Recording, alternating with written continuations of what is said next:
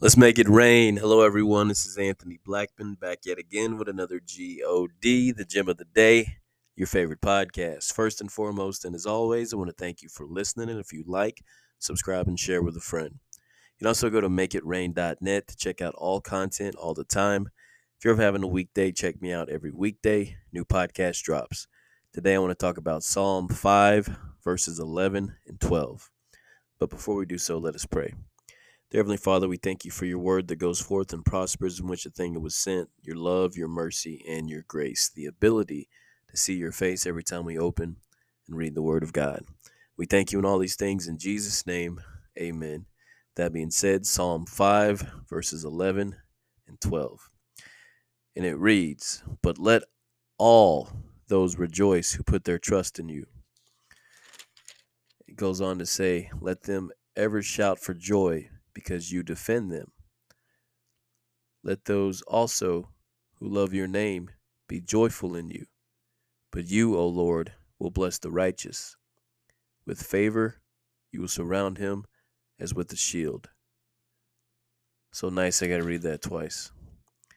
But let all those who rejoice, who put their trust in you. I like that. Let them all rejoice who put their trust in you. Let them ever shout for joy because you defended them.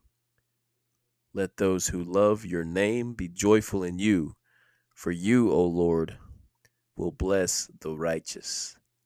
With favor you will surround him as with a shield. I'm going to stop and let that sink in. Verse 12 in particular For you, O Lord, will bless the righteous. I want you to understand what that word righteous means in the Bible. Doesn't mean you're holier than thou, you're better, you're perfect, righteous. In the Bible means you believe the word of the Lord. It's actually found in Genesis 15:6 when Abram, who we know to be Abraham, believed what God said and he moved according to the word. So in Psalms when it says the righteous, that's what it's talking about. everyone who believes God's word is considered righteous. I like that because it says that in the same book of Psalms that they've never seen the righteous forsaken. So this verse once again is saying you will bless the righteous.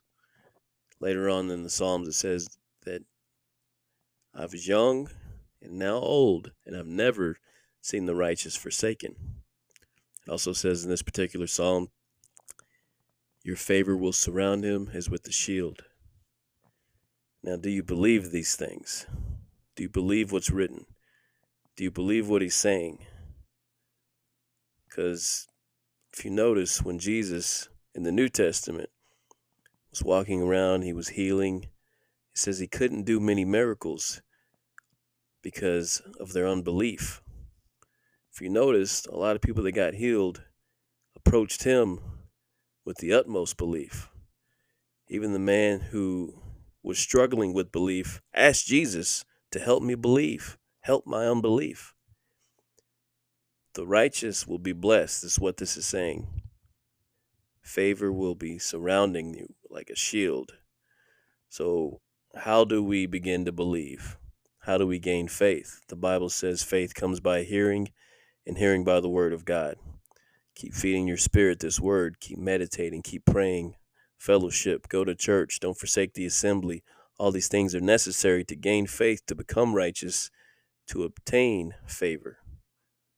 Think about that. The G-O-D. God bless.